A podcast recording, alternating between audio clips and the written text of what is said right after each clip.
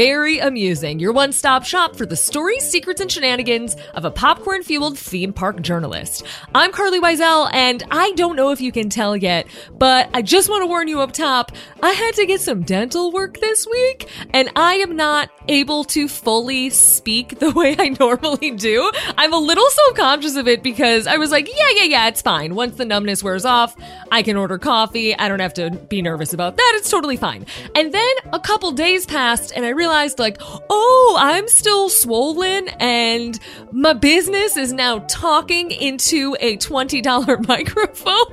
So, uh, I'm real sorry from the top if I'm not enunciating as much as I should. I'm struggling with S, S's, S's uh, and just try, trying to trying to make it sound good around it. So I apologize if anything comes through muddied. Just tweet at me and tell me you can't understand me, and I will happily let you know what I at least was trying to say. I was very concerned for a moment because I thought I had I had to get a crown. I'll just like I had to get a crown. Ugh, I got a temporary one, and I was concerned I would not be able to eat popcorn for the two and a half three weeks between the temporary one and the permanent one. But never fear. I went to go see Mission Impossible in theaters last night because it's the anniversary screening. I went with my friends from Light the Fuse podcast, which is fabulous. If you are at all a fan of the Mission Impossible franchise, you have to listen to their podcast. It is the definitive word on the series. They have interviews with everyone, so many details, so much color. Absolute must listen. But I went with them to go see the film, and I was like, oh my god, I don't know if I can eat popcorn. I can run. I'm, I'm, I'm a literally, it's my tagline. I'm a popcorn journalist. And thankfully, I was able to chew it. So, uh, uh, uh, acrylic, whatever's in my mouth, it's working and it's holding up its end of the bargain. I'm really hoping it'll be fine until the Avengers campus events that happen. I'm very excited to go check out a preview of that land. I will be reporting on that to you in the future in every form of media that exists on the internet. So stay tuned for details about that. Cannot wait to have a shawarma. Oh, I can say that as shawarma. Very excited about it. And thankfully now I don't have to worry about uh, my mouth like cracking open while I'm tasting my way through a new theme park land. Anyway, let's let's move on past my dental issues and my undying love love for Ethan Hunt as portrayed by Tom Cruise. Because we have a huge guest today. It is our second ever Hidden Mickeys episode. And this week, we have Taran Killam! Taran Killam! Taran is an unbelievable actor and comedian and writer who truly has a prolific career. You may know him from Saturday Night Live. You may know him from the perfect television show that I'm very upset is canceled, Single Parents.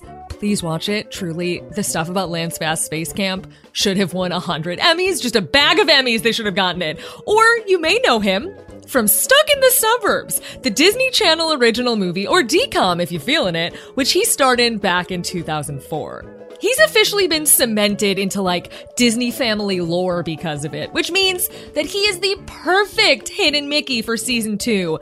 Because you may not know it, but Taran is a major Disney Parks fan. To the point that we scheduled this interview specifically to be days after he returned to Disneyland so that we could get into it about his fresh thoughts and opinions about the parks. Keep in mind, this was after attending opening day on April 30th. This dude is one of us, and I cannot wait to ask him all of my Disney Parks questions, get his hot takes, see what he thinks about Space Mountain at Disneyland versus Disney World. I'm gonna get all the answers, and I'm gonna deliver them right into your ears. So I hope you're as excited for this episode as I am. It's a doozy. Taran is so much fun, and you're gonna love it. So I'm just gonna get into it. You don't need to listen to me anymore. Let's turn it over to him. Stick around, Taran's up next, and you're gonna love what you hear.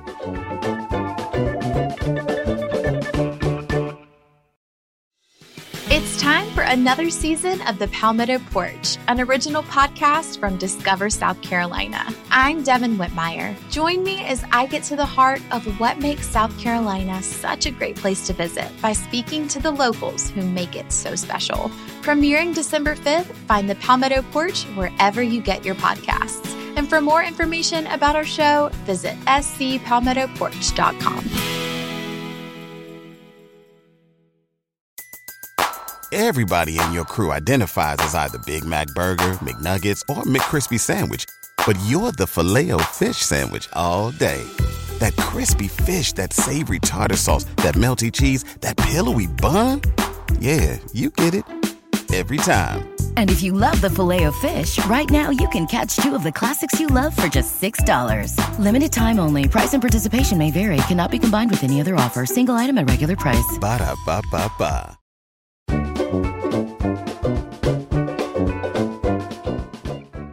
All right, party people, I'm not going to keep you from this wonderful interview. I'm going to get right into it and let it run long because, frankly, I had the best time chatting with Taran Killam about all things Disney, all things Disneyland, all things Star Wars, a little bit of Marvel, a little bit of Club 33. It's all in this interview. I'm just going to let you listen and enjoy because he tells the funniest stories I maybe have ever heard. I had to stop myself from laughing many times. I had to choke back laughter. And if I ruined the audio for this episode, I apologize. I just blame him being so funny. Now, I do want to add up top for context in case you are not very aware of the coolest couple to ever exist. Taran is married to Cobie Smulders, who plays Maria Hill in the Marvel Cinematic Universe. I mentioned that because it will come up a little bit, a little bit further into the interview. But in case you do not know and are deeply confused 45 minutes in, I just wanted to flag it. We talk about everything. We talk about Star Wars Galactic Star Cruiser. We talk about Space Mountain. We talk about Coco and Goofy and Epcot. There is so much in this interview, and I'm not going to wait any longer to share it with you. So here is the fabulous, talented, hilarious, wonderful, kind, generous, and so much fun Taran Killam.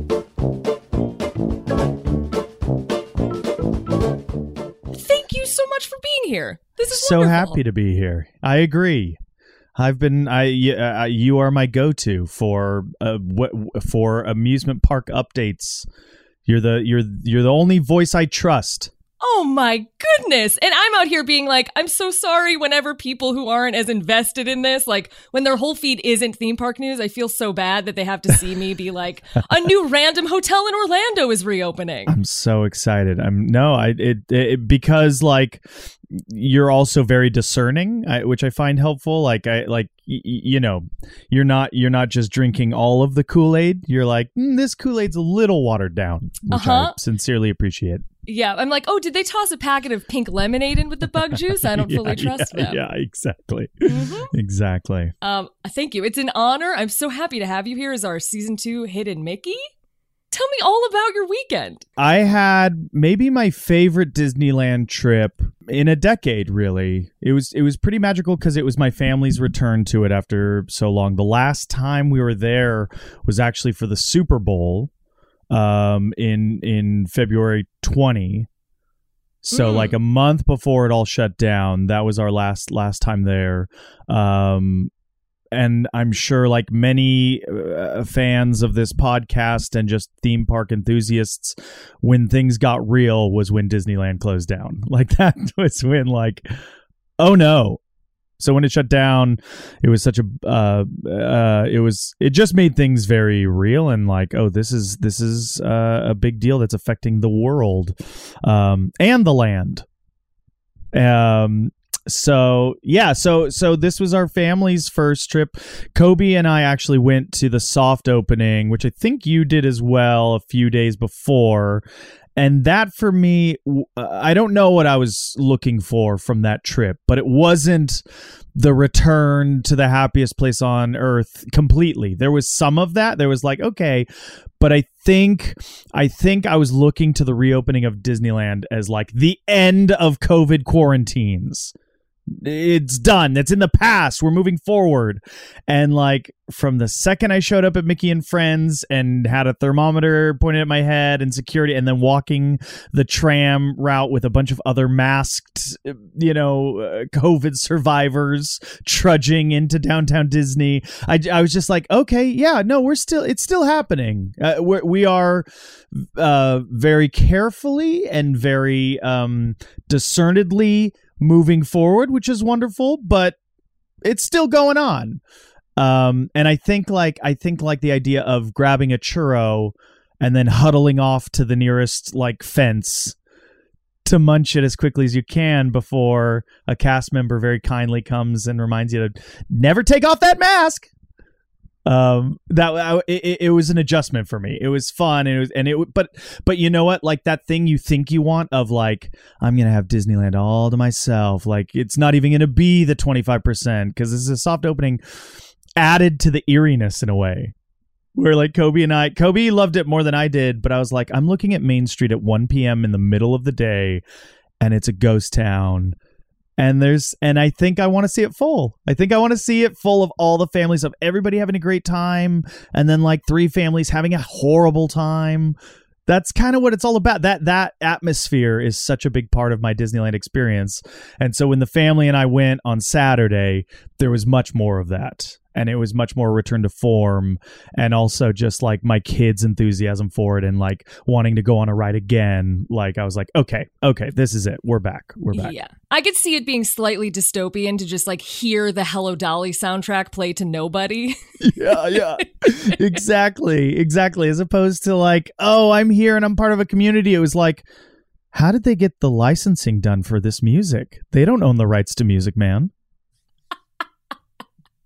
to me, I was I was like, the world has not healed until I've seen one father in a shirt that references how much money he spent on this trip. Oh, and man. once I saw that, I was like, we're vaccinated and ready. You have no idea how heartening it was to be in the lobby of the Grand Californian and see a dad yell at clearly his son-in-law because the dad's daughter had left her her jazzy, her rascal, like parked in the middle. He's like, "No, get her back here! You can't just leave this here." And I was like, "Okay, yeah, yeah, yeah." All right, the the yin yang, the, Yes. the our chi, our chi is flowing in the balance again. jubilation and misery of going to the yeah, family. yeah, it's that sweet and sour sauce. um, I have to ask, what ride did your kids want to do again and again? It uh, so many. It was such a joy. We started at Soarin', and then my littlest wanted to go again immediately, and my my wife and elder child were like, "No, no, we're okay." Um, and so I, like that was a joy of just like me and my baby doing Soarin', and and she's so into the magic of it, and she's like noticing things. You know, she's like like we're telling her about little hidden Mickeys within the ride, but she's also anticipating the whales splashing the water at us and like and like reacting like she's covered in in water now from the polar ice cap. You know, it, that was magical. So it was it was Soarin', and then we went counterclockwise at California Adventure. We actually did the Inside Out ride for the first time. Oh, That my wife and I bullied our children into because even they could tell it wasn't worth it.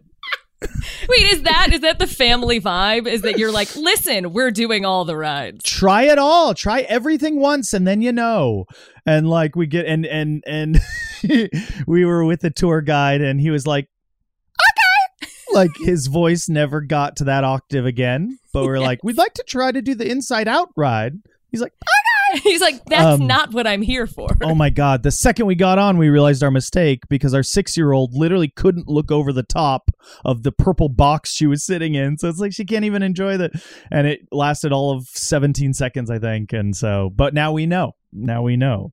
Um so that was fun but then incredicoaster my oldest so after soarin' and my youngest wanting to do that twice my oldest wanted to do incredicoaster twice. So that was a blast and a dream and special memories. And um yeah yeah it was awesome. And the new snow white like that was it for me. That was everything. It's I- great, isn't it? it's so good. It's so good and so s- smart and simple it seems but i bet it was a headache because like we heard they did have to like take down structural walls and stuff but they just they just really did a, a disney magic makeover and it's it's so we went twice on that on on a ride that normally it's like man should we take it or leave it? and this and uh, and we finished our night on it because it was so magical Was there anything that going back you felt like it hit differently? Like you just weren't expecting to be bowled over by it after a year? Oh, that's a good question. That um I will say when I showed up, I don't know why I I obviously wasn't up on my news, but I was surprised to see Splash still operating.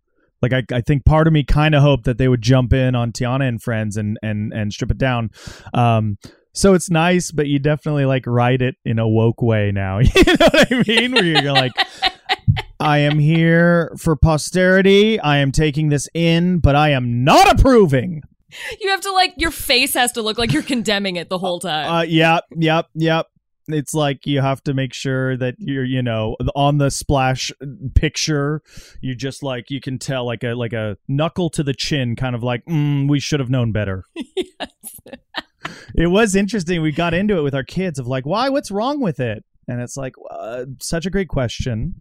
Well, nothing right with nothing wrong necessarily with the ride itself. However, the folklore on which it's based was appropriated by a white author at the turn of the century who stole these mythologies from plantation workers and African American culture. He appropriated it and took ownership of it and and rewrote them. And then the movie from which this specific iteration of these characters is taken is a very revisionist history, um, an un- unhealthy portrayal of plantation life in the South uh, post uh, Civil War era, and they're just like, but it's a fox.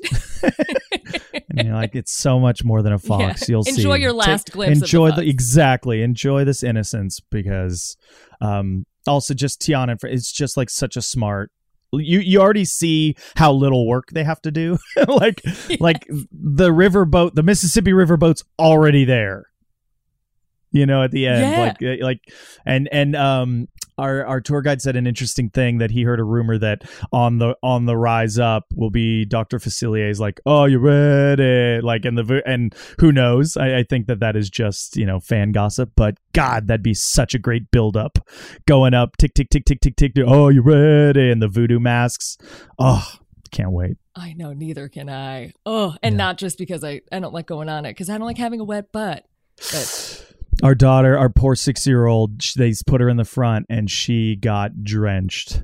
She got drenched, but she's she's such a trooper. I mean, this was the magic of this trip is that uh, I've I've been going to Disneyland. Uh, it, it'll certainly average out minimum once or twice a year my entire life. I'm a Southern California native. My eighth grade grad night was there. My senior grad night was there.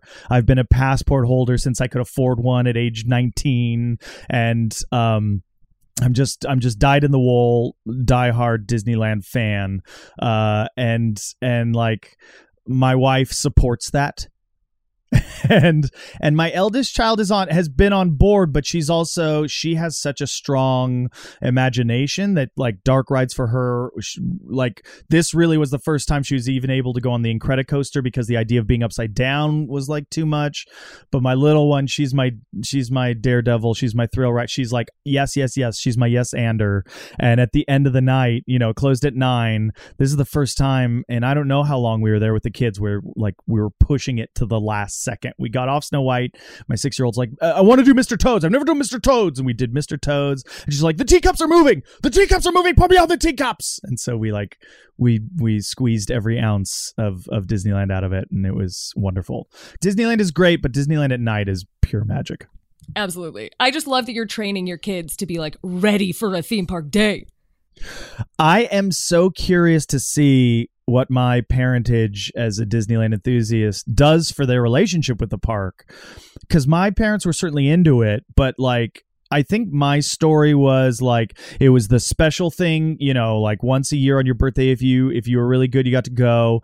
But then in my teens had my, you know, my experimental Six Flags era. you know what I mean? Of like, oh yeah, I don't know that the rides at Disney are hard enough for me um but then but then coming into that sort of like young adulthood and i can own my own passport and i can drive down at waking up at 11 and I can drive down and I can go get a corn dog and I can do a ride and then I can really, you know, sit and enjoy great moments with Mr. Lincoln, like that whole thing and then taking in the history of it and reading Neil Gabler's biography on Walt Disney and like really understanding what it took to make this park and how he was inspired to make it. And then like you know cobie and i have been so so lucky that like we've been able to sit in walt's apartment and then watch the christmas parade from the little veranda that's out there. And we've we've been up on top of um the Plaza Inn to watch the fireworks and the snowfall, and we, you know, we we've been spoiled. So so um,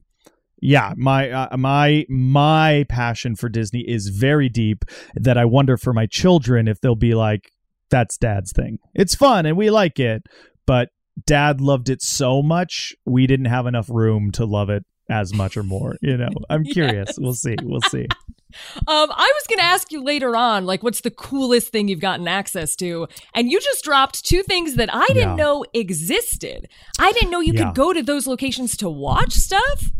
I, it's it's it's very interesting and i and i wonder I, like the plaza inn the roof of the plaza inn we could tell was was very unique at the times because long story longer we were invited to the opening of the submarine ride and for reasons of who cares like the car they sent was six hours late. Like they and and we didn't care. We had friend like they let us invite friends and so i think we played like one of the best games of like uh what were you thinking that rat like there's we still tell stories of sitting in our living room waiting for this car and playing games and we and we still got to go. We went that night and like I've never seen cast members on 11 in this way of like we are so sorry we cannot believe we are and we're like guys we're so grateful to be here. Stop. It's absurd. And they're like at that point i forget his name but like the vice president of disney parks was brian something and like they're like we have to take you to brian. He made it. He he wants to apologize and we're like eh, this uh, you, it, you're almost making us uncomfortable. We're so grateful to be here we're we feel so and brian was like i am gonna make this up to you I will make, and we're like, okay, okay, fine. What uh, we don't, and like put it out of our minds. Cut to six months later, it's around Christmas time or whatever, and like Cobie gets an email from Brian of of like, I want to invite you as my guest to the park, and we're like, sure. And I actually think that that that him inviting us was maybe the first time we ever had a guide like a tartan vest guide. And so like th- just that was mind blowing where we're like no human on earth ever deserves this. This is such a luxury. Holy cow holy cow. The best so we just had the best day and then they're like brian's gonna meet us at 5 p.m at a very special place. We don't want to spoil it. And so they walk us up to the side of the firehouse to the the back stairs to go up into walt's apartment. I'm already like tearing up. I can't believe it. I'm like this is not happening this is not happening. We get to go into his apartment. We get like we still have a picture of us and the three we got to bring three friends uh, standing in walt's shower. Like we're in the bathroom in the shower. And then brian brings us out to the veranda where there's like every perfect Disney cookie you could want and hot chocolates for everybody to watch the Christmas. It, it was uh, like, and I just can't. I couldn't at that point. I was like, it was out of body of like. Uh, this is madness and then brian goes like oh we're just getting started and at that point like uh, i i I almost walked away because I was like, I can't. And so he said, because he said, I just, I really felt bad about it. And we're like, Brian, that's so stupid. you invited us to go on a on a theme park ride at my favorite place that nobody had gone. Like eh, this, too much, too much. And he said, never too much, never too much. So he said, we're actually taking you somewhere that I've never been before. Um, and we're like, okay. And he walks us like through sort of the character, like I'll say it's the northeast corner of of of the first turnabout, like next to Great Moments with Mr. Lincoln, like where the character meet is like through the, basically where the parade leaves or or starts from. We walk back there, we look at all the float. We got to walk up to the floats and like see them all parked and like check things out up close and he's like yeah isn't it great and they're great and they like retrofit the frameworks and they'll rebuild things but we have storage houses and actually uh, like insider thing is that one of those storage houses will become the new mickey railroad ride north of toontown um, which was cool. Like they're like, we didn't even have to build a new building. The building was already there. We're just finding different storage for parade floats. Um, anyway, back to the story. So they walk us down through the parades and we go up this like literal fire escape ladder and we stand on the roof of the Plaza Inn for the fireworks show and for the snow. And it was like, and he's like, "Isn't this cool? Like, you know, we don't really do, but just this is my way of that." And we're like, "This is such a magical moment. It was it was absurd. And then he took us to the Napa Rose for dinner, and my friend who came with me, Mikey Day, who's now a cast member on SNL, proceeded to get pretty drunk, only to Brian's delight. Like like he Mikey was going he went so blue and so offensive on like I think there was a run on like you should have a ride teaching children because it's for kids and it's the happiest place, but teaching them about like the birds and the bees, but you're teaching them about safe sex. Like went on this whole tear, and Brian was like, the guy was laughing so hard, and Mikey, I'm like, okay, okay, don't don't ruin tonight. Um, that was that was by far the most magical night ever and cobie and i were talking about this like until the opening of galaxy's edge which was like we had the stupidest experience that night Yeah, I um I was looking back in your Instagrams to be like, what like what's his Disneyland story like? And I realized we must have been at the same media opening. Yeah, I think so. That that was just I've asked my reps, this is like showbiz talk now, but I've asked my representation for like quote unquote favors for only two things truly in my whole life.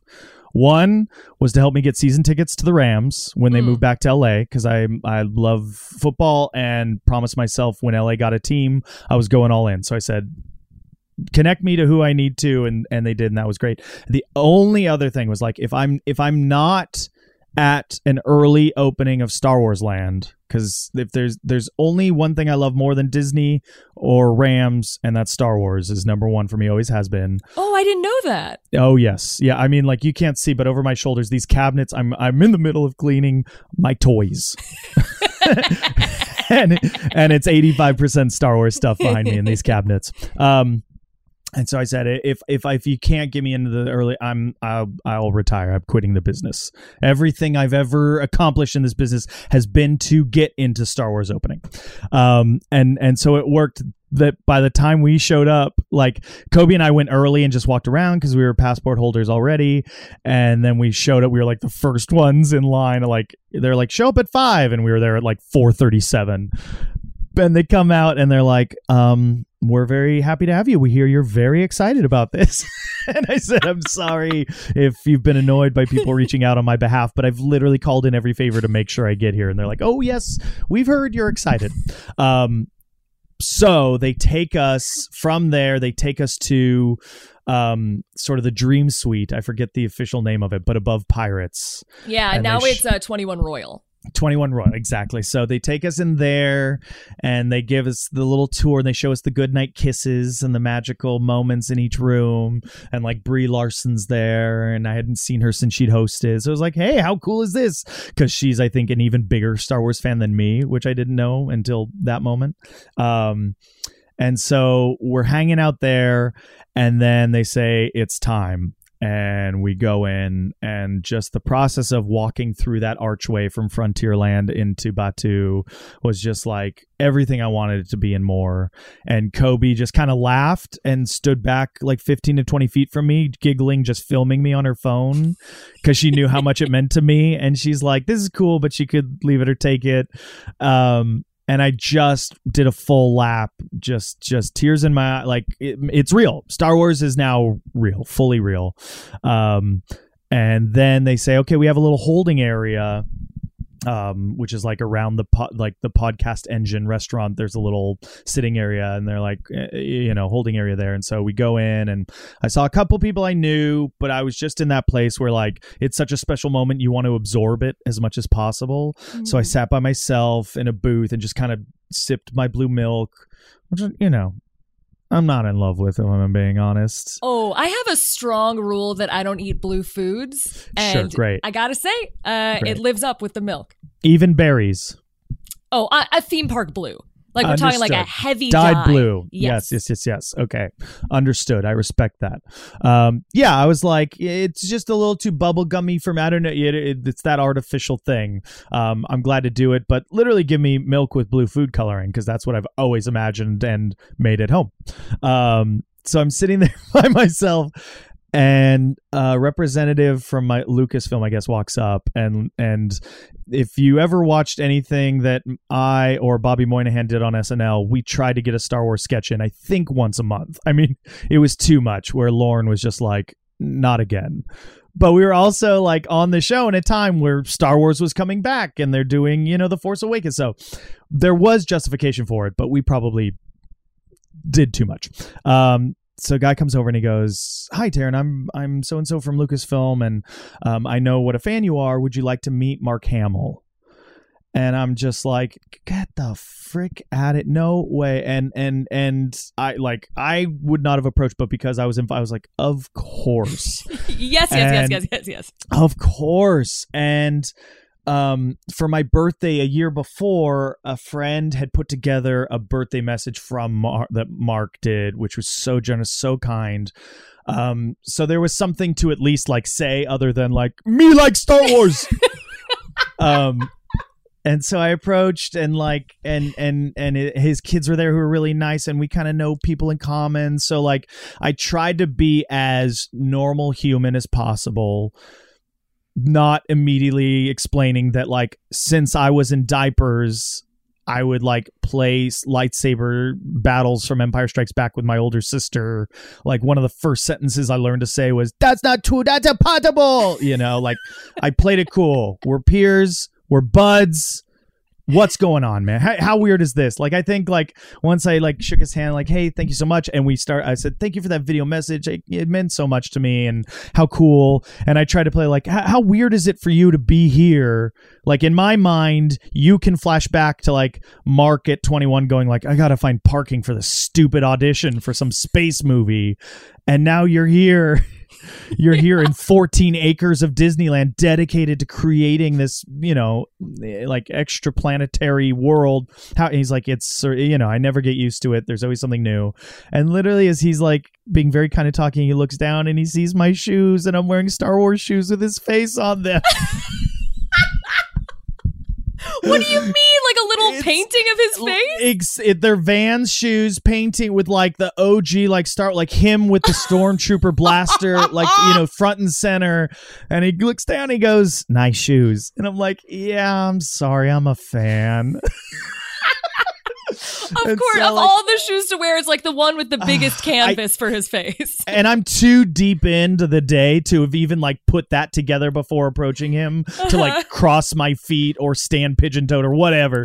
Um, so that was hilarious, and he could not have been nicer. And then I walk back to my table, and now Cobie's talking to Kevin Feige.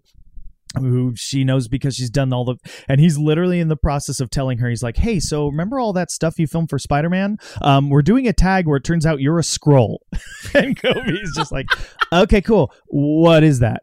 And I'm like, Cobie, stop! You're embarrassing me. And so like I end up they they they bring us in, and so I end up standing next to Kevin Feige and Peyton Reed, who are just nerding out and telling me like the coolest things that they own in their Star Wars collection, which are deep. Like Kevin owns a cookie mold from Pepperidge Farm that they own. You know, there's only like three of these metal molds to make Star Wars cookies from 1970. So amazing. I'm just I'm nerding out, and it's like those guys on one side, and then like Kareem Abdul-Jabbar standing standing ten feet away. And I'm just like, what is tonight? What is tonight? What is this? And then, um, by the way, you're gonna regret having me on this because obviously I can talk about Disneyland Oh, forever. do you have? but- an- this is the the best. The, so far, the best half hour I've had this year. Like this is because on my Okay. end, like the only stuff that my listeners have heard so far is us being like, yeah, like we had a few cocktails and then we went to write a story about sabers. Like Great, this is a whole different side. Okay, good. Okay, good. But just you know, say like "permanecer centavos por favor" or something to like get me to stop and oh, sit down. But never, um, never.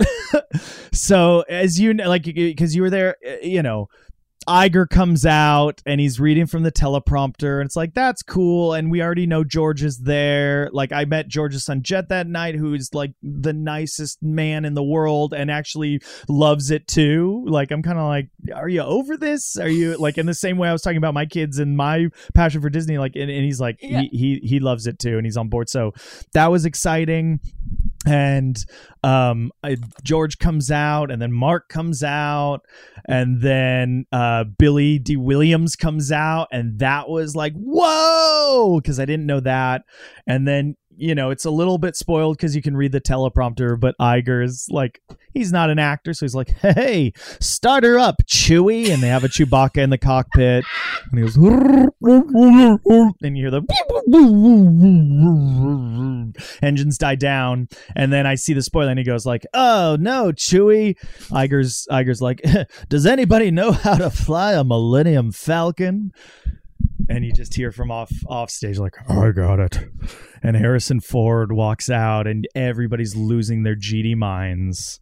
And he's there kind of begrudgingly but he's being you know in that sort of like sourpuss harrison ford way but it's just undeniably cool and he's like, "Hey, all right," and he walks over to the Millennium Falcon and be, and like now I'm just like I got to take in every moment, so I'm looking between the stage and the teleprompter, and like I start to get emotional because I see they're gonna do a tribute to Peter Mayhew who had passed away I think the week before, and I'm like, oh man.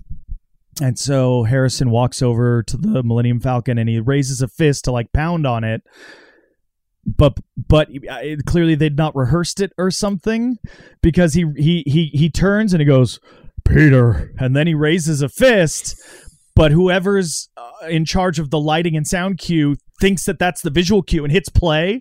So like before he can even hit the Millennium Falcon it powers up. He goes Peter and over this loud light effect sound cue poor Harrison has to go eh, this one's for you and punches the Millennium Falcon, but it's like too late. Everybody's losing their mind. So this wonderful tribute. I th- I watched it back like on the video, and it doesn't look as like poorly. You can because obviously Harrison's mic'd, but he's in watching it live. He's like Peter, and everybody's losing their mind, and then and then they like usher them off the stage, and we're standing pretty close to the entrance for Smuggler's Run, but so is Kareem Abdul Jabbar. So everybody's funnel like every important person to Disney, Lucasfilm, everything, and then me are standing in this bottleneck trying to get in. Like Kevin Feige is getting crushed between like Peyton Reed and Brie Larson. But they open it up and we get to ride it. It's so awesome. The only like extracurricular that I was that I'd pledged to do was like this lightsaber build because it had been it had been built up so much. I was like, I have to build a lightsaber. We come off our like guide who's looking out for us approaches and like, how was it? I'm like, that was I just flew the Millennium Falcon. Holy cow, that was the best. Um, and they say, well, because we know what a fan you are and how important this is to you, we would like to invite you to Club 33 for an intimate after party. And like, and Cobie turns to me to gauge my reaction. And I'm just like too overwhelmed at this point that I go, I go, oh man, C- can I build a lightsaber first? and the cast member had to go, um, yeah, it's there's a little bit of wait. I I really think you should take them up on the 33 invite. The lightsabers will be here, Taran. so I go, okay, um, and they're like, if you want, you can we can do a quick lap around the stores, and I go, yes. So I make so we have our guide then like one of the heads of guest relations is there too to facilitate this incredible 33 like 30, I've never been to 33 I can't believe I'm even getting to step inside. But my mind is still cuz Star Wars is number 1 like I have to capitalize on this opportunity. So there's three Disney employees following us around as I'm loading up shopping bags of like of like tattooing swamp frogs and and like Jedi robes and t- Black Spire t-shirts. And they're like um so are you ready to go to club 33 now? And I'm like yeah okay I'm sorry I have a problem. And they they walk us in and and it was insane because they walk Cobie and I in and we are literally the only ones there in 33 because 33's hours have closed down by this point. We're the only ones inside. So they like walk us around give us a tour. They give us little towelettes to wipe our hands and like and we go in the dining room and the dining room's the same but this is after they'd done the remodel so the entrance was different and they the kitchen they'd moved into where the the lounge you know the the waiting room the hunting room or the trophy room is what it was called. Um and they walk us into the salon nouveau which still is like where it's at it's the only, even if you can go for the dining, it, the meals are great. It's good quality food. It's overwhelming. You won't be able to finish everything, but the Salon Nouveau is where it's at. And we walk in there, we're the only ones there, and we sit at the bar and we're just talking to every uh, bartender person every employee like how lucky are you that you get to be here? And they can just tell like me in particular that I'm a spaz, and so they're humoring Well, you must me. have been at like 14 out of 10. You must have been just, I just- rolling in there with deep energy. I literally like am like pulling out handcuffs and chaining myself because I'm like, you'll never take me out if you're alive, you know. Um, and and it's just Cobie and I, and like it's my first ever adult cocktail on Disneyland property. It's so it's surreal upon surreal upon surreal. And we are I'm not exaggerating, we're the only two people there who are not employees. And so we're like, how cool is this? And everybody's so kind. And I'm already like, how uh, how do people become members? How do I do it? Like I turned into Bobcat Goldthwait, like, "Ah, I'd really like to know. um and then we're there and what we quickly understand is that they've done us a favor and like so at this point both cobie and i are on abc shows and cobie is a part of the marvel family and so like it's not completely unearned but we also certainly feel like how are un- unworthy in that moment. And what it is the reason 33 stayed open is that disney communications not disneyland not disney world but disney corporate communications kept it open for their team who have organized the opening of this Star Wars galaxy and all the publicity and all of the food, all of the co- uh, they organized the event are holding their party there. And Cobie and I are just huddled at at the bar and they're having cocktails, they're congratulating each other and they're they're like you know, they're this is their victory lap. And we've had the place to ourselves for about 30 minutes and we're already like on our third cocktail and just can't believe it. And the head of guest relations who is who helped facilitate this walks over and she's like we just want to check in how you're doing do you think that maybe you would need a hotel room here tonight to stay because and then cobie and i look at each other like okay we gotta we are invaders they're worried that we're gonna drink ourselves silly Yes. and that we're gonna crash You've on the crossed the line into a that we- potential liability. this is too bad. Yeah. Okay, there we see we see the red light. Um, so we say thank you, and and we say we're gonna actually. Well, no, no, no. This is our last, and thank we cannot thank you enough. This is amazing. And now the park is completely closed. It's totally empty. So we walk from New Orleans Square through the park down Main Street with no like we saw a couple power washers already out spraying down the streets and sidewalks and it was like we did we've done disney we've done we there's no it will not get better than this so that was like those are the top two disney trips until this most recent one because honestly like without exaggeration with as with as luxurious and privileged and exclusive as those experiences were, what I love about Disney is the sensation uh, of of honoring childhood wonderment and imagina- imagination and and innocence and like that magic. So like your child going like, "Can we do Soarin' again, Daddy? Can we do Incredicoaster? We went upside down." Like that. That is what Disneyland is truly about. So you know this this most recent trip i was so happy to be back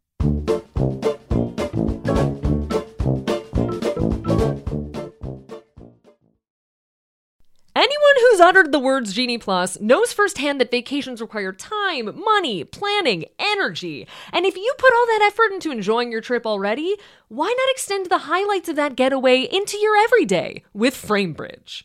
Put that vintage Epcot ticket up in your office and give it a little personality. Surprise your kid with their favorite character's autograph immortalized on the wall of their room. Framebridge makes it so easy and affordable to custom frame any photo, park map, or even cocktail napkin from a theme park hotel bar in just minutes. You can mock up exactly what it'll look like on their website before you even spend a dime. Things ship fast and they ship for free, and their colorful custom framing means they'll not only help you plan your gallery wall, but make sure your place looks cooler than the interiors of that mid century modern home within Spaceship Earth. I love the mementos I framed with Framebridge so much that I rearranged my entire office so I can enjoy them daily. This is not a bit. This is this is true life. They're the backdrop to my podcast Zoom interviews, my Instagram stories, and even the goofy photos we take of Pearl tip tapping away at my keyboard like she's a miniature employee. Too often, our favorite memories of a vacation are tucked inside our phone or shoved within a drawer, and it thrills me to no end that because of Framebridge, I can finally be surrounded by my memories. Framebridge makes custom framing easy, affordable, and enjoyable. And on top of that, their happiness guarantee ensures that no matter what, you'll wind up with something you love. To get started, head to framebridge.com because your precious travel memories shouldn't have to stay in the past. That's framebridge.com. It's time for another season of The Palmetto Porch, an original podcast from Discover South Carolina. I'm Devin Whitmire. Join me as I get to the heart of what makes South Carolina such a great place to visit by speaking to the locals who make it so special. Premiering December 5th, find The Palmetto Porch wherever you get your podcasts. And for more information about our show, visit scpalmettoporch.com. Everybody in your crew identifies as either Big Mac Burger, McNuggets, or McCrispy Sandwich. But you're the filet fish Sandwich all day. That crispy fish, that savory tartar sauce, that melty cheese, that pillowy bun. Yeah, you get it. Every time. And if you love the filet of fish, right now you can catch two of the classics you love for just $6. Limited time only. Price and participation may vary. Cannot be combined with any other offer. Single item at regular price. Ba da ba ba ba.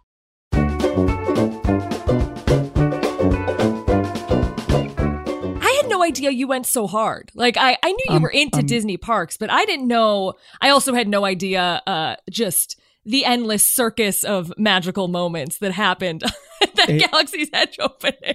I mean, I just it uh, it was like Christmas is a piece of crap now because nothing will ever be feel. I will never feel as giddy or lucky or you know like the bestest boy in the whole world. Um, yeah, I love it. It's it's truly my favorite. My dream for my fiftieth for my fiftieth birthday, my dream is to set aside two weeks. Put out an itinerary, say, like, if you want to join me, please do but I'm going to spend two weeks going around the world. Go start in land, go to world, go to Paris, then you know Shanghai, Tokyo, Tokyo, Shanghai, Hong Kong, come back all the way around, finish at Disneyland. That's that's my dream. The world tour. The world tour. How many weeks. overseas parks have you been to? Just Paris. Oh, we got to get you to Asia. I got to go to Asia. I and and I think I know I'm misguided in this, but Hong Kong is number one for me. I know that I know that Disney Sea is like like that's where you go or Shanghai and what they have, but Hong Kong they made land for it. they made an island to facilitate, and I know it's small and it, but that's that's number one on my list. I, I completely get it because a lot of people, you know, they kind of look down on the Hong Kong park. They're like, oh, it's a one day park. I went there and I had to cancel plans so that I could go three days in a row. Yeah, yeah, Cause it was it was like Disneyland, how it must have been maybe in like the 70s. great. Because I went to the coffee shop every day to the point where they recognized me. I And granted, like I was wearing cartoon clothing and I'm just like bopping around alone in a foreign theme park, but they were they were like, Are you back for your Donald Duck donut? And I was like, Oh. This is what it's all about. I want that so bad. I'm great. glad you have it. I'm glad you had it, but I want it. I covet it. Oh my God. Do you think it's gonna be too much for your brain to go to all of them at once? Oh man. I I well, here's my hope. Probably. I think the answer is Probably. Like there's no way I'll soak it in and get to be present and um but my hope is that w- what the after effects are, you know, like the first time I rode Rise of the Resistance, I wasn't able to take any of it in. Like each new dis- was like, "What?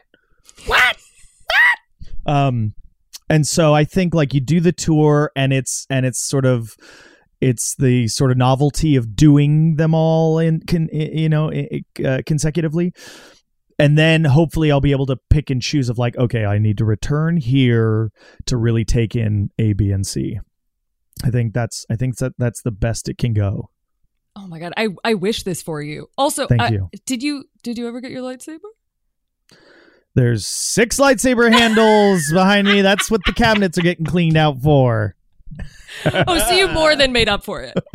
it it the only like one of the few things my wife has has said you can't do that anymore is lightsabers. She's like you can't we can't do it anymore. There's too many. You have too many hilts. but they're all different. You have all the crystals.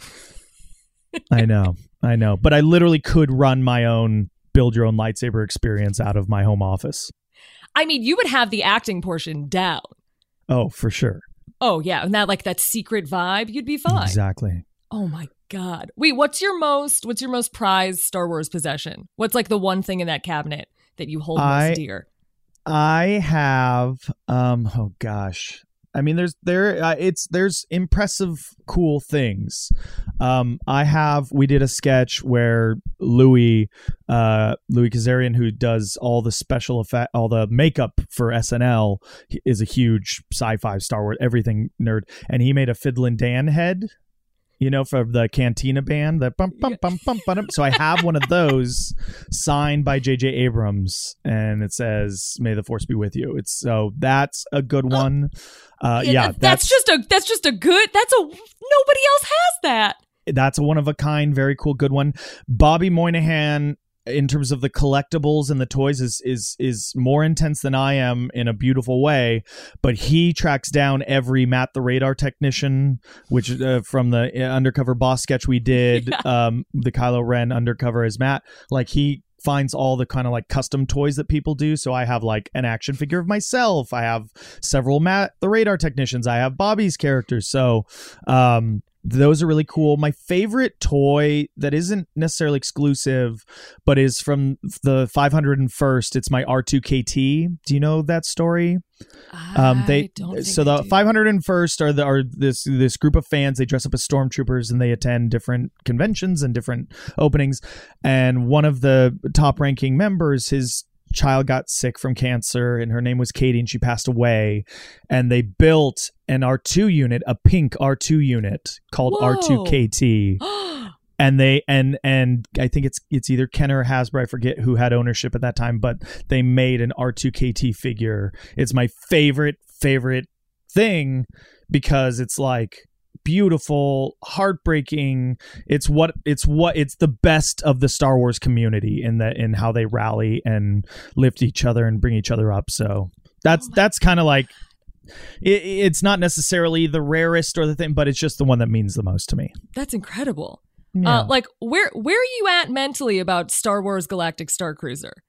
oh gosh Or do you have like all I of 2022 even- on hold? Just I can't waiting? even. Well, like I feel like I've already called in so many favors, but it, it, it's like one, how do I get in? Mhm. Like I gotta get. I how, how do I, I? I gotta get in. Two, who do I go with?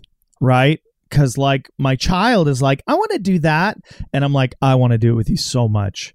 But my buddies Nick and Jordan and James and Bobby, like they'll do it the right way. I love you, but you will hold me back and you will ruin it. and the first time you complain about your feet being sore or what I'm I'll I will try to force choke you to death. I had a feeling this is going to be your exact answer. Like you have Yeah. to be in that little capsule room with people Yeah. that are at your level or above. Uh the the- like if you if you call them butter noodles and not you know like Celestin tubes or whatever, I, I literally like will disown you because I'm not your dad. I am Ronin Jedi Jorgun Mel, my original character I created for this experience. You already have an outfit plan, don't you? No, it's which one? Which one? Which one? Formal Jedi, casual, with robe, without robe, light side, dark side. This is Not- exactly who they want there. He's not just a hidden Mickey. He's a hidden Mickey spaz. No, it's so nice because okay, I'm I'm not up to date on this, but are you Star Wars canon now? Were you Yeah. just in a show? yes. So i- in a few ways, in a in a few ways, um, and and, and really, I got to give all credit to Bobby Moynihan because he's so much better at making these connections. He's like a prolific voice actor, so he's on seven cartoons right now. Um, I'm I'm I'm not as actively pursuing it as him, but he's such a good friend that he always like includes me because he knows I do love it. Um, we so the Matt the radar technician orange utility belt was put in um on resistance i think or uh what what i i always get them confused not rebels or maybe it was rebels there are there are a lot of animated shows now but Yeah. it's the one where they used Ralph McQuarrie's original Wookiee concept design for one of the characters. Um, anyway, they used that that design of Matt, so that felt like the first dipping of toes of that maybe undercover boss does exist in the canon world. Then on that show, they had in that episode where they dressed as utility workers, they had Bobby and I in to voice stormtroopers. So we are two stormtroopers in the back of that. So that was like done. I'm in. That's canon. That's rad. Um, then more recently, Bobby and I got to do original characters on Bad Batch on episode four of Bad Batch, and that was just the coolest because we got to we did it in the room together. Um, he he's he's one of I forget the species that it is, but he's one of the three eyed guys from Return of the Jedi that's like cheering on Jabba's barge. I'm one of the Nien Nunb uh, uh type. Uh, they're Celest- Sullustans. Um, he's like a like a shady guy. Yeah, it that was crazy. That was crazy.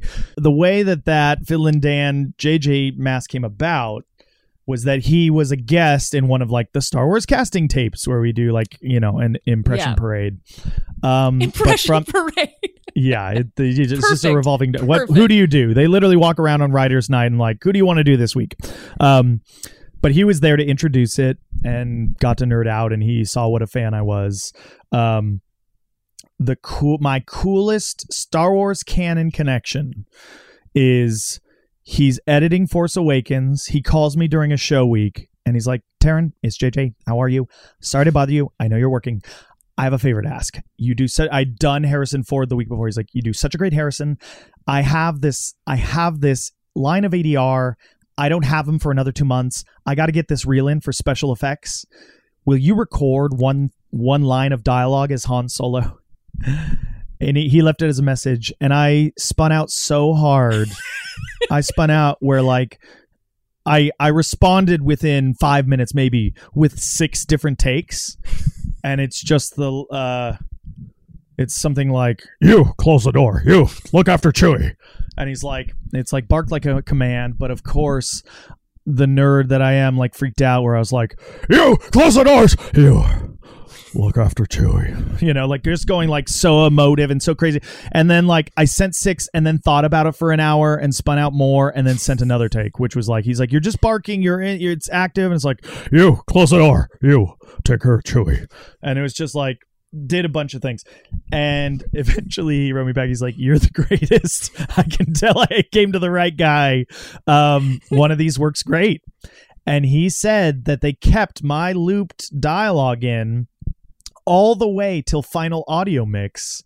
And the only reason that they actually had Harrison do it is he's like, I just felt confl- I felt weird, and we had him in the booth, so we did it. But he said, Taran, nobody knew, nobody could tell that it wasn't Harrison.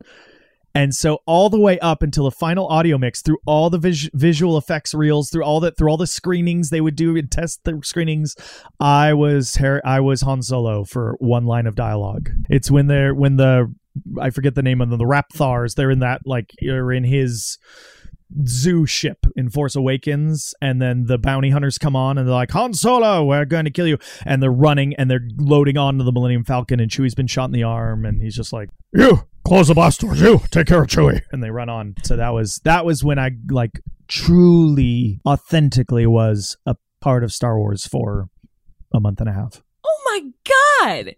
How did, I mean, that's that's ridiculous. You're his understudy.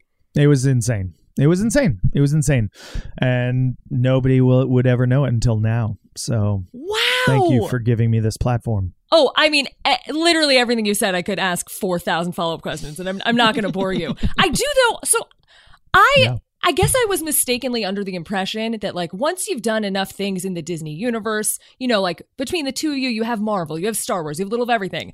I just assumed that they like like sent sent someone to your house with a small velvet box that's like welcome to club 33 you are inside. I'm i know i'm jumping back but i'm i'm shocked Yeah. that your first time there was two two years ago? Yeah, no, and and and we are now officially members, but as you but, should be. But we did it, you know, we did it the way. We paid the fee and we do the annual dues and the thing, and and that first initial payment because I guess I guess once they opened Salon Nouveau, they also did away with their wait list. Like normally, you had to put your name on the wait list and wait your time and stuff, and they sort of like we're curating a little bit more now because I think some people fell off, and then some, you know, um, but uh, they're like, so if you are interested, because that initial fee is like a kick in the gut, but Oh, if you time, yeah. a golf club membership, you know, I don't play golf, but if you're a beach club, yacht, uh, tennis, and it, whatever, Yeah. like this, this is the only that for me.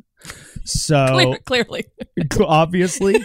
Um, so I was just like, uh, Cobie, I really want to, and she's like, I support it. I support it. Again. And then the annual fee is a little more justifiable if you're as hardcore as I am because you get certain things. You get a certain amount allotment of tours. You get certain guest tickets. So it doesn't pay for itself but it's it's a lot more justifiable in that annual due thing and Yeah. and- in annual dues and and like you know we went back this saturday and we sat in the salon nouveau and i had the strawberry crumble cake and it's just like and we saw slash S- Slash goes to Disneyland? gnr i think slash is a 33 member What? i know that's my a, hot take A real hidden Mickey. Did not know oh about my him. gosh exact hidden in his own hair even Oh my wow. Wow. it was I cool. mean, oh my gosh. I well of anyone you should be a member. Like you're very you, kind You've, you've earned it.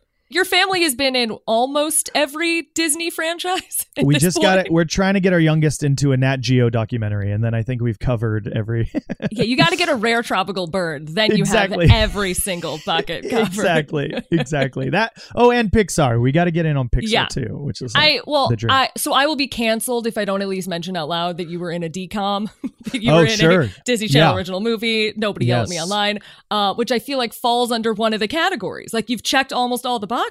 That's true. And since since the release of Disney Plus, there I mean, Stuck in the Suburbs never completely went away in a weird in a in a in a really weird way in that like I got my dream job of SNL which I'd actively pursued for a decade and still every week after a show when I'd come out downstairs onto 49th Street people would be like Jordan Cahill! And all of my cool comedy friends are like who are you Please tell me that like the autograph people before the parties would be giving you a headshot from that movie and not of you at that age. they wanted Jordan Cahill. They also there was like a Nickelodeon contingency contingency of my time in Moody's Point on the Oh. Amanda show. There's like yeah, people people are if they're a fan, they're a fan for life. And I and I appreciate it and like shooting stuck in the suburbs in New Orleans at 21 years old, being there for a month, working 10 days, fake guitar playing badly and getting to like enjoy Mardi Gras was like one of the best times in my life. I mean, it So, sounds perfect. It was a, it was a perfect job. It was a perfect job, and people love it. And they they before Disney Plus, they would play it all the time, like minimum once a month, and sometimes at late night. You could always like the, like the era of Twitter was always so fun because I'd suddenly get like alerts at like three thirty a.m. of like that was Taran Killam. Oh, just every time, every time re-remembering it. Yeah, there's kind of two camps. There's kind of like the camp that n- has always known and was like Taran Killam and oh my god, I had a crush and now he's on SNL. Way to go! And then the camp that had no clue that was me, did have a crush and feel duped now that this sort of like average white comedy star was was the like Justin Timberlake wannabe that they had. Okay, like, you can't you can't call for. yourself average, please. Oh, I I'm I'm talking about just in terms of like I can stand in as like dad. you know what I mean? Like I was sub I was stuck in the suburbs pop star and now I'm just like suburbs dad and perfectly content with that. but you're a great suburbs dad. I'll take it. Thank you. I I mean, I won't argue parents, fabulous show. Thank you. I love that job. Yeah, I was sad sad that it that it ended, but was so was grateful. I. I mean, Yeah. Lance Bass Space Camp will go down as like the best thing any television show there has was ever done. mystery senorita there was so many Oh good comedy bits in that show and just the, uh, the cast i've never gotten along with my coworker I, I, you know i've never had problems but those are friends for life for sure oh, that's so nice, and you can tell Yeah. because the show was so great. yeah thank you Um, I think the only other thing I want to flag, if you have a minute, if Yep. you don't, if your Nope. lightsabers aren't getting actively dusty, bring it i i took the batteries out so Oh, oh, thank God. Um, So you, you got to do an experience that I will be forever jealous of, which was a private photo shoot with Goofy at Disney yes. World. And, uh, I, I bel oh oh oh yes at Epcot yes Yeah, yeah. that's right because I also we did one at Disneyland Paris but it wasn't private but I, I know what you're referencing Yeah, because you got to go down the track of like, oh, a guest is coming. We will arrange a special moment for you. yes yes yes yes it Was wa- that as it- blissful as it sounds? hundred percent. And here's here's what's like kind of like weird about it is that like that was the trade off.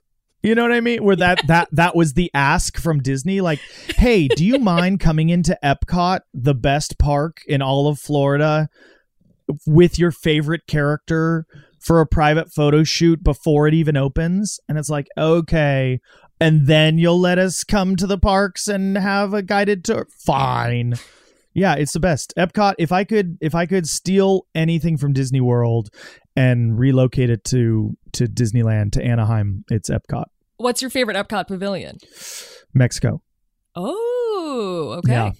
La Cava de Tequila. Oh, Queso, guac, tequila tasting.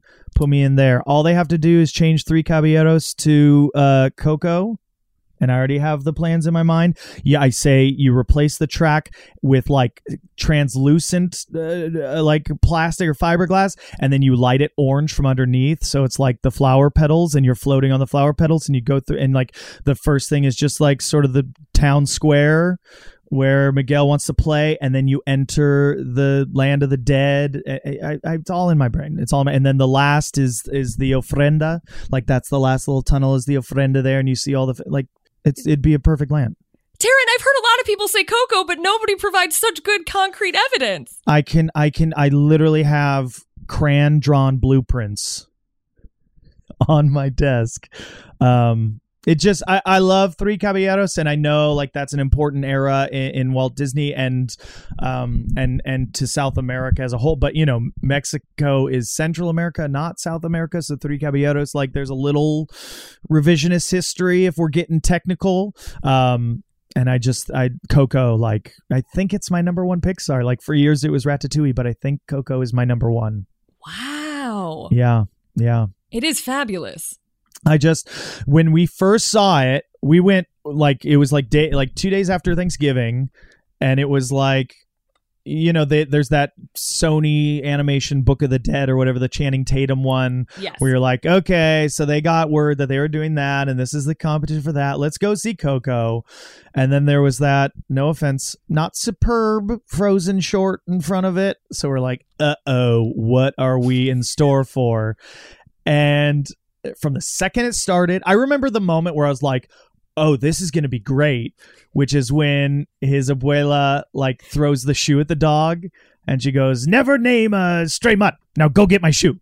And I laughed so hard and I was like, danger, Taran, danger. This is, this could be some real feels here. And when he does, um, Un Poco Loco at the talent show, and and and the guy goes i'm proud of you. I lean over with like a crack in my throat. I go that's that's his real grandfather to Cobie. And normally she hates when i spoil things like that but she went no. And we were able to watch the rest of the movie kind of knowing that that was probably what it was. And knowing it does not detract. Knowing that that's his grandpa it makes every moment after that so much more potent. And literally by the time they're thrown in the pit and he does his memory and you, they realize they're related and the flashback in sepio singing to his daughter. Niagara falls Oh the rest of the time just pouring down my face. The every moment every it's just hit hit hit hit hit from from you know his great grandmother singing from the getting the bad guy from the spirit animals to you know what i mean? Like every moment from then on. And the be- and they finish with the best song. Everybody loves remember me and and rightfully so because it's a great song. Um but uh proud corazon is the best song in that whole movie Oh, this is by far your favorite movie. this is this has to be. Ratatouille's I got nothing on this. i know it a little bit Yeah. So just change that ride inside that pyramid. Oh my god. See, it must be hard for you to understand how story works because I'm surprised by everything. I can't Sure. believe what happens in the end. Sure. Like, I, yeah. I, I envy that. I I certainly miss that a little bit, like the jaded knowing how the sausage is made kind of thing.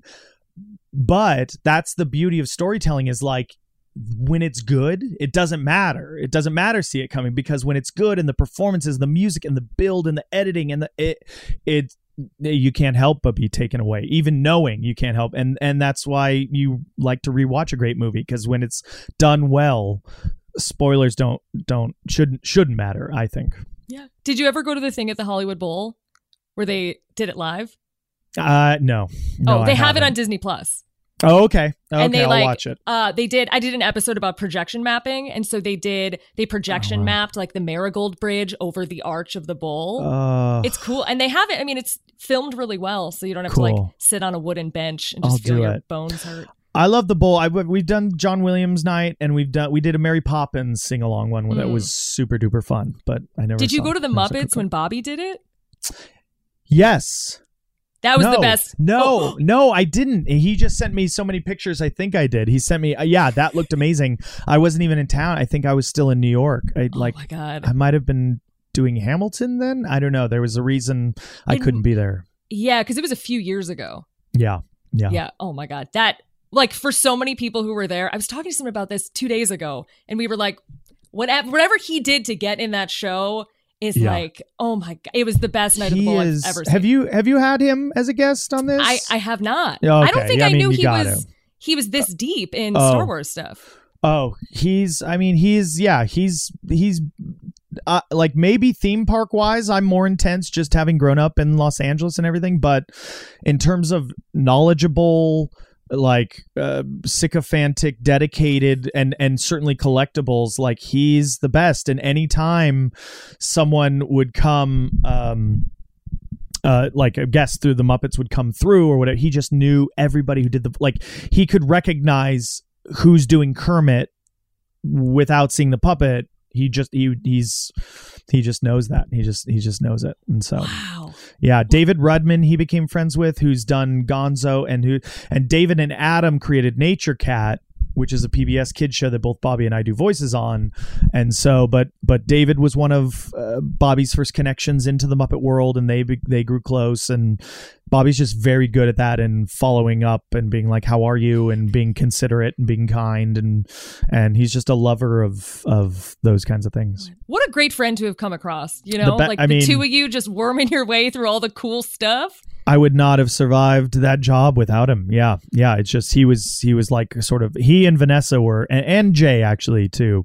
I was very spoiled to not just like not just collaborate with, but like care for people in, in my sort of SNL class. Yeah, you need a crew. You need a crew. I had Yeah. a good crew. I had a great crew. Okay, I'm going to ask you some rapid fire questions. Bring it. Theme park Halloween or theme park Christmas? Christmas. Uh, what is your favorite Disney character? Uh, goofy. Okay, great choice. Oh, you don't have to go fast. There's some longer ones. It's fine. Oh, okay. Okay. Um, I'm sorry. So you said you said rapid. I fire, know. so- I it's uh like rapid, like medium level fire, like Okay. uh like turning the burner on and not sure if it's lit. Got it. Yeah, uh, Go- Goofy of of the classics. I love Rafiki. I love an eccentric, wizened mentor. Like Yoda is my favorite Star Wars character. Rafiki's like was my favorite sort of like Disney cinematic character. Um, but yeah, but that that changes now. I think now I'd probably say Genie has overtaken Rafiki. Just because who's better than Robin Williams? Wow, big genie fan. Yeah, love Genie. Watch, I mean, wa- you know, go back and watch Aladdin. That's one that like, you, wow, wow, what a performance. I agree. Uh, what's the best theme park meal you've ever had? Um, the best thing, uh, uh, corn dog, Little Red Wagon corn dog, Did you have one since you apple slices. Yeah, I did the spicy one this time at at, at Award Wieners. Oh, how was that? Spicy and delicious. Oh, I went Yeah. to Award Wieners during that food event and I got a cheese stick and it was not right. But then I got a Oh, corn dear. dog, at the Little Red Wagon, and it was right. Well done. Yeah, Yeah. my both my daughters uh, are vegetarians because they hate the idea of eating animals. So it's like a, a moral choice. They they mess with the cheese stick and they're happy. They're contented by it. And I say, good for you. I need that corn dog. Yeah, it's the best. I mean, you know, it's just like we've had delicious meals at the at the uh, Grand Salon, but that that corn dog can't be beat. Agreed. It's a Uh, waffle batter. I know it's so good. Uh, what's your favorite theme park land? Wow. Critter Country. Whoa. Yeah. What what is it about Critter Country that grabs you?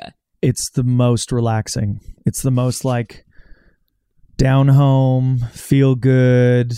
You know, like I, uh, yeah, I Country Bears. Like I was was a was a favorite when I was little.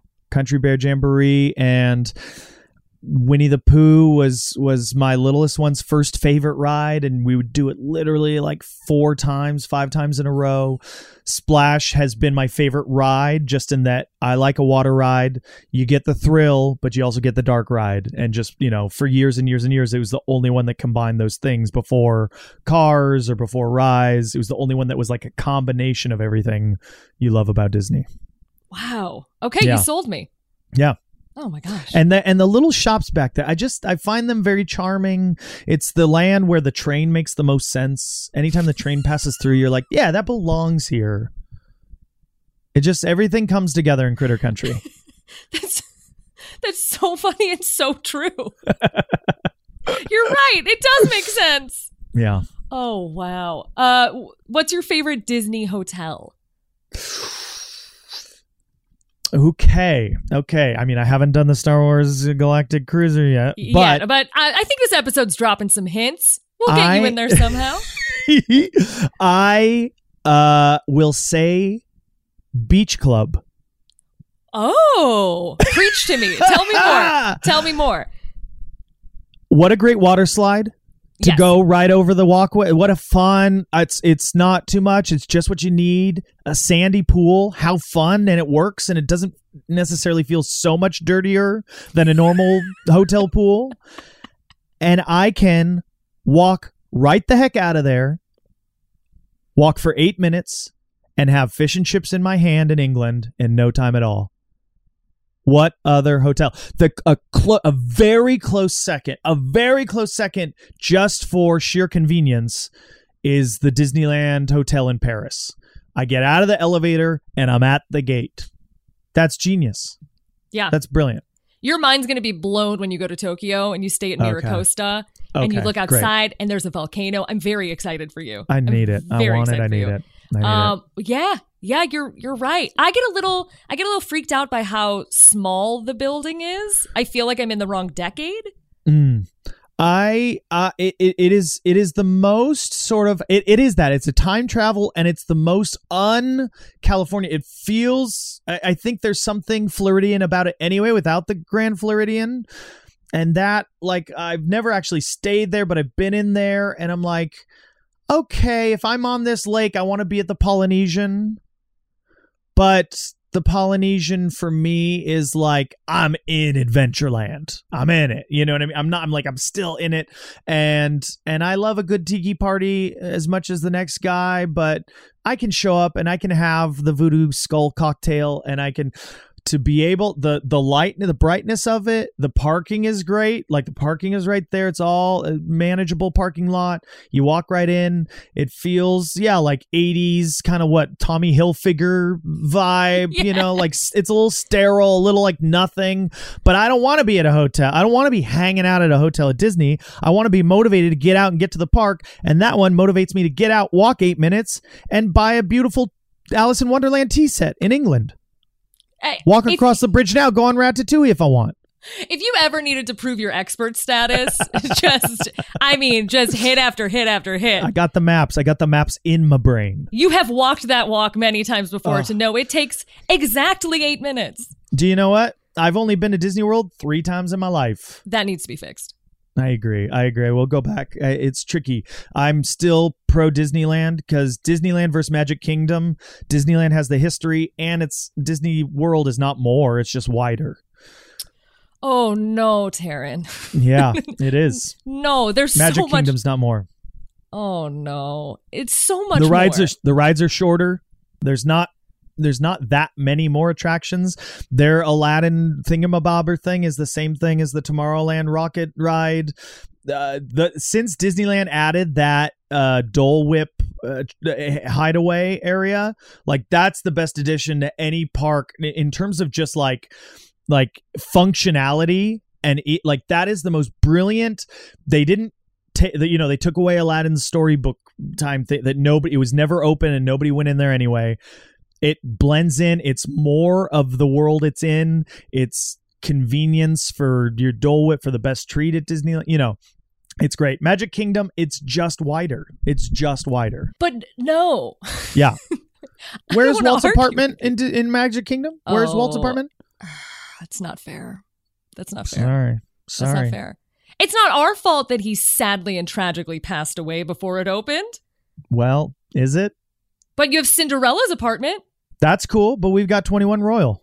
Yeah, but but that's not that's not Cinderella's home. Right. But we got Sleeping Beauty's castle. I'm not going to win this. I I know. I Magic would love Kingdom- an I would love an itemized list of like shows and attractions. Magic Kingdom is not that much more. I'll be honest, the first time I came to Disney World, Disney World in my mind was like every MMC like uh, Disney Channel show I watched in the 90s where Mickey's standing on top of the of the uh, the people of the world of whatever the big ball is called the future technologies ride. Like Mickey's standing on top of it and what? is soaring soaring over. And I'm like Disney World is going to be awesome cuz you go from park to park to park. And you show up and you go no it's just a swamp county. And then there happens to be five great Disney parks in there.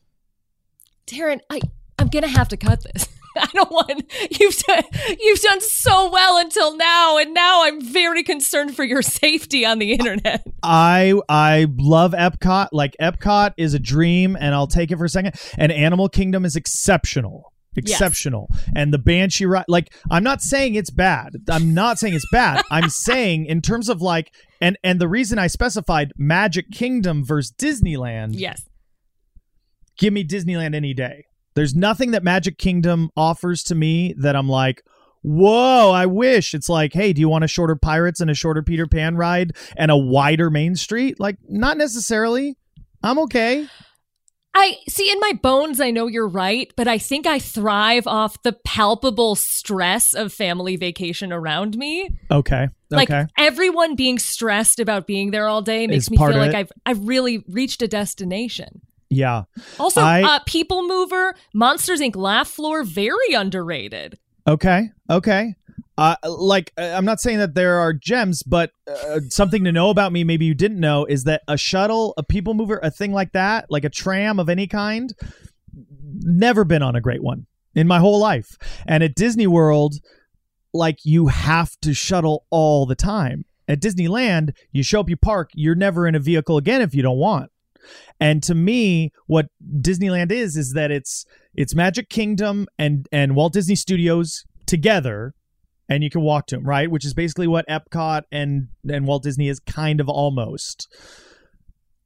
Uh, you know what I am more jealous of in Disney World in terms of people mo- transferring people is the the new uh, Sky Chairs. Oh yeah, the Skyliner. Skyliner. That I'm down for. That's because that's kind of a ride, and it reminds me of of the OG Disneyland going through, you know, yeah. from from buckets, Fantasyland yeah. to Tomorrowland. Yeah. So so that I'm down with.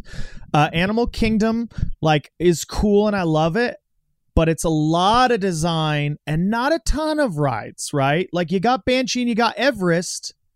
We got Riz- Grizzly River Rapids. You got Kali. Cool. Safari got- full of animals though. We've got I.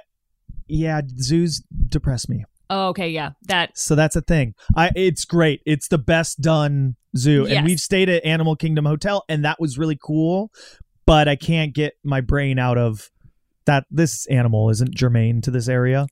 Yeah. Um, I've done enough like conservation Disney reporting to be like, Yeah. it's fine, like we're good. They're we're doing good. They're doing But it the you- best they can. Yeah. If you already have that in your head, you're you can't get It's locked for me. Yeah. Yeah. It's it's it's it's that's a, that goes global. That's outside of Disney. You've got dinosaur, we've got Indiana Jones. I don't need either if I'm being honest. You know what I mean? Like my back doesn't need either. My my Oh. spine can't ha- handle I- either of those. I was gonna ask you like your your biggest Disneyland ride hot take, and Uh, that might that- be it. I, maybe I think more like I, you, I you need to pay me to go on on uh, Everest. Uh, or uh, on Matterhorn. Sorry, Matterhorn. Oh. Expedition Everest is what I wish Matterhorn was. I wish Yes. they could take Matterhorn and put in Expedition Everest because Expedition Everest, I think, is my favorite Disneyland roller coaster, including Incredicoaster, including all of them. Expedition Everest is superb.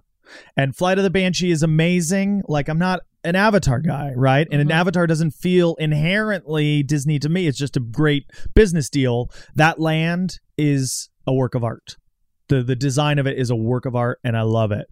But you know, and then we're done. And then we're done. I've never done a Disney water park there, so I bet I bet I would be won over by that. They're quite fun.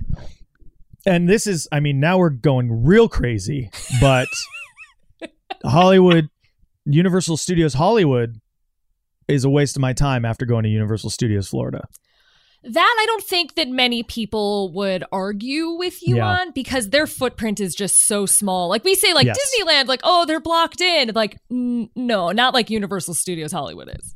Totally. I it's it, it's totally not their fault and they're doing the best they can, but it's an afterthought. And if you if you enter if you see twelve like thirteen Grimmauld Place and then you go through the wall into Diagon Alley and then you take the Hogwarts Express, like everything out here is just kind of like it feels like a school project diorama recreation of what's happening in Florida. But to me, like if if you know you can only have one Disneyland and all of Disney World. As much as there's stuff I love in Disney World, give me give me Disneyland. Wow, I know. wow. I'm sorry, I but I it, but it. I know it's the nostalgia. I know it's like being a Southern California native, and I know it's you're used to what you grow up with. You know, it's like L.A. versus New York, same kind of a similar argument, I think. But Disneyland Magic Castle, like, it's not a competition to me. It's like it's not even a. You can't even compare. Wait, Magic Kingdom or Magic Castle, the magic place? Sorry, yeah, Magic Kingdom. See, that's the, I can't even remember the name. It's like that's not it. You're just a, you just uh, a uh, you're just a, a stretched out Disneyland Oh, but you'll not see. But aren't you tired of walking down, taking the turn, walking down Main Street, and being like, "Where's the castle?" Doesn't that bother you? No, because if we're talking about pure aesthetic design of a land, nothing beats Paris. Agreed. Fully agreed. You see that castle from every spot in the park, and it's the best Big Thunder Mountain. It's all beautiful. It's like beautiful, and then there's little uh like trash cans with ashtrays for smoking cigarettes. Which is like a very weird juxtaposition. Cool. That's what Walt would have wanted. it is what Walt would have wanted.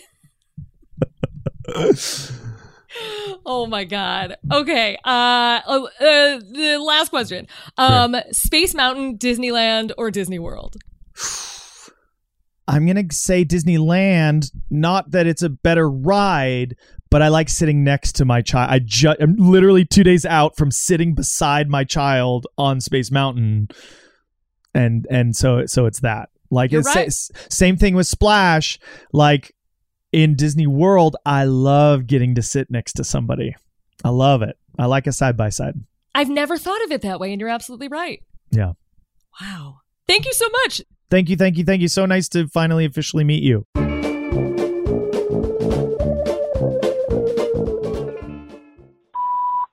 Hi, Carlye. This is Heather. I'm calling you from Philadelphia, Pennsylvania. And I just needed to let you know that there is a Shrek box in South Philly. So it is just set up like a little library um, where you can take a Shrek and you can leave a Shrek. And there have been onions and fan art and video games and DVDs left. Um, and it is just amazing, and I feel like you need to know about them. They are on Instagram at shrek.box and also on Twitter at shrekbox. So from our swamp to yours, um, now you know about the Shrek box. Thanks so much. Bye. You know, there is nothing I love more than being the person you think of to call when you see something Shrek related. I love it. I love it. I hope it never stops happening. It is a blessing. It is a gift. Now, this Shrek box is extremely real. I have seen this a few times in recent days and it's utterly hilarious. When I checked the Instagram a few days ago, there were drawings and photos and onions, so many onions inside of it. And it's such a fabulous, kooky, and fun idea. Ugh, I love it so much. Now, according to BillyPenn.com, Shrekbox was founded by Will Kuiper and Lauren Devlin, who found a newspaper box a while ago, as one does, I guess, and only recently had the idea to shove some green tinted whimsy into the world when Will put it outside his home. He told the website, It really blew up. When I did it, I had no idea. I just thought it would sit out there and maybe get some giggles. But with everything online, it's just nonstop outside my apartment. Now, the interesting thing is the box was born on May 10th, very recently, and has since almost instantly gone viral on TikTok. The account 99 Cent Burrito, incredible, uh, has a video of it. And it's so great. It's now stuffed with so much more stuff, so I highly recommend you go on their Instagram to see it directly. Now, you have likely been hearing a lot about Shrek lately, a bit too much for it not being December, if I may, and it's all due to the 20th anniversary of the first film. I love it. All of the public discourse should be about Shrek constantly. I was actually interviewed by Refinery 29 about Shreksember and somehow managed to make some sense and say some vaguely wise things amid my regular spiel of he's Jewish, I swear it's an allegory of old world stuff. I I actually like said real quotes and sentences and couldn't believe it when I saw the story. So you should definitely check it out. It's wonderfully written. It's not like that trash Guardian piece that rips Shrek to shreds. Uh Shrek to shreds would be a Great band name, by the way. But anyway, you should check it out. It's on Refinery 29. It was a good time.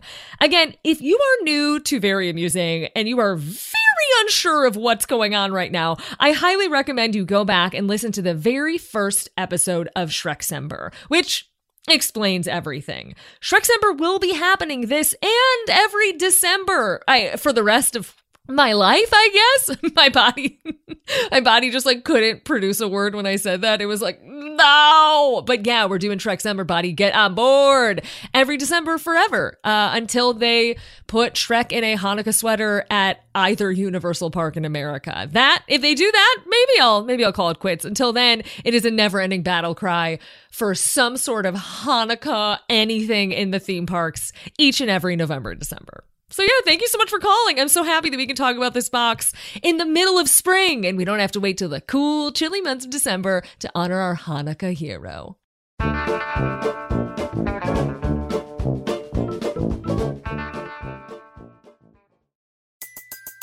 Everybody in your crew identifies as either Big Mac Burger, McNuggets, or McCrispy Sandwich, but you're the filet fish Sandwich all day that crispy fish, that savory tartar sauce, that melty cheese, that pillowy bun. Yeah, you get it every time. And if you love the filet of fish, right now you can catch two of the classics you love for just $6. Limited time only. Price and participation may vary. Cannot be combined with any other offer. Single item at regular price. Ba da ba ba ba.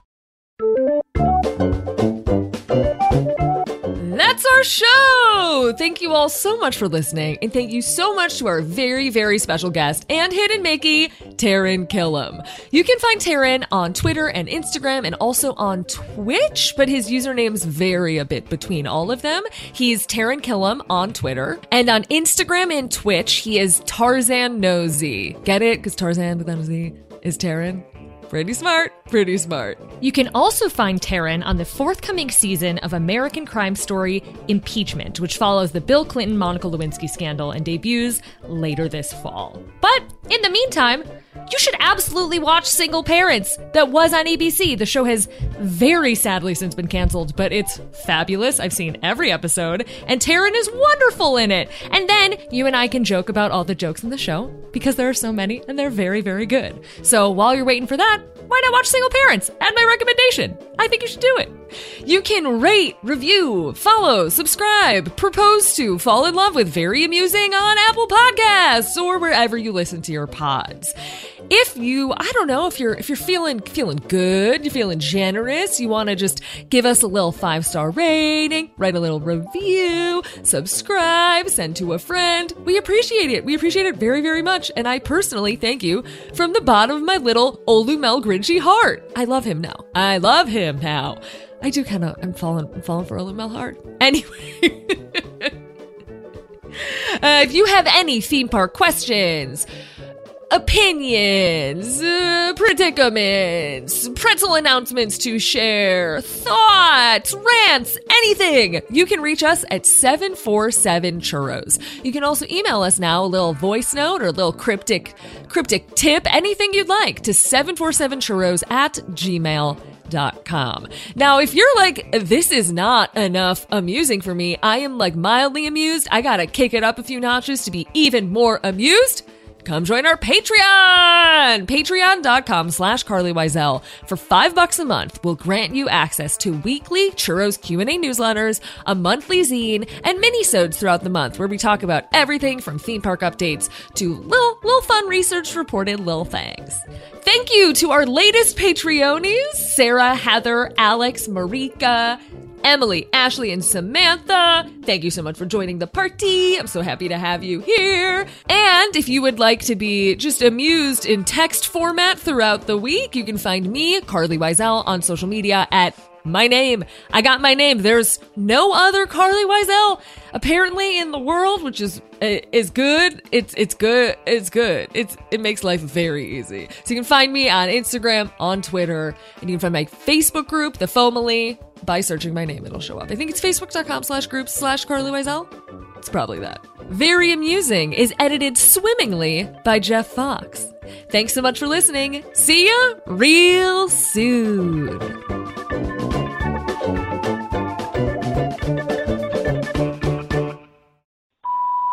Hey, honey, it's mom. Oh, you got in trouble today. Oh my goodness. But I think out of all this, it's a good thing and I think for your birthday coming up, I'm going to get to the Olume. I think it's called Olume. I'm not sure. The turtle guy. Anyway, I'm going to get you that because it'll go, I'll get you a little purse or something. It'll be very cute. So I learned a lot about Duffy and ShellieMay. Um, when I remember when I was with you and we were in Disney maybe five, six years ago, maybe even longer, we went into a store and they had ShellieMay and they had Duffy. No, they didn't have Duffy. They only had ShellieMay and I was really upset because I wanted Duffy. So I bought this giant ShellieMay that turns into a pillow. It folds and opens with Velcro. And I really wanted Duffy, so when I didn't tell you, so when I got home, I took a scissors and I gave her a little haircut. I, I cut off that big pink bow at the top of her head, and then she became Duffy. So that's a little secret. Yeah. Anyways, I really enjoyed having when you had Charlie and Eva on, they were great and I can't believe you got busted. They knew everything that you said about Olame. Oh my God. I'm dying for you. That's very funny, but I know now you have, you are reformed and you like him and that's going to be wonderful and I think the fans will like that too. All right, sweetie. Another great episode. Yes, it's three in the morning and I listened to it. So I just didn't want to go to sleep. It was so good. I love you, and I'll talk to you soon. Bye, sweetheart.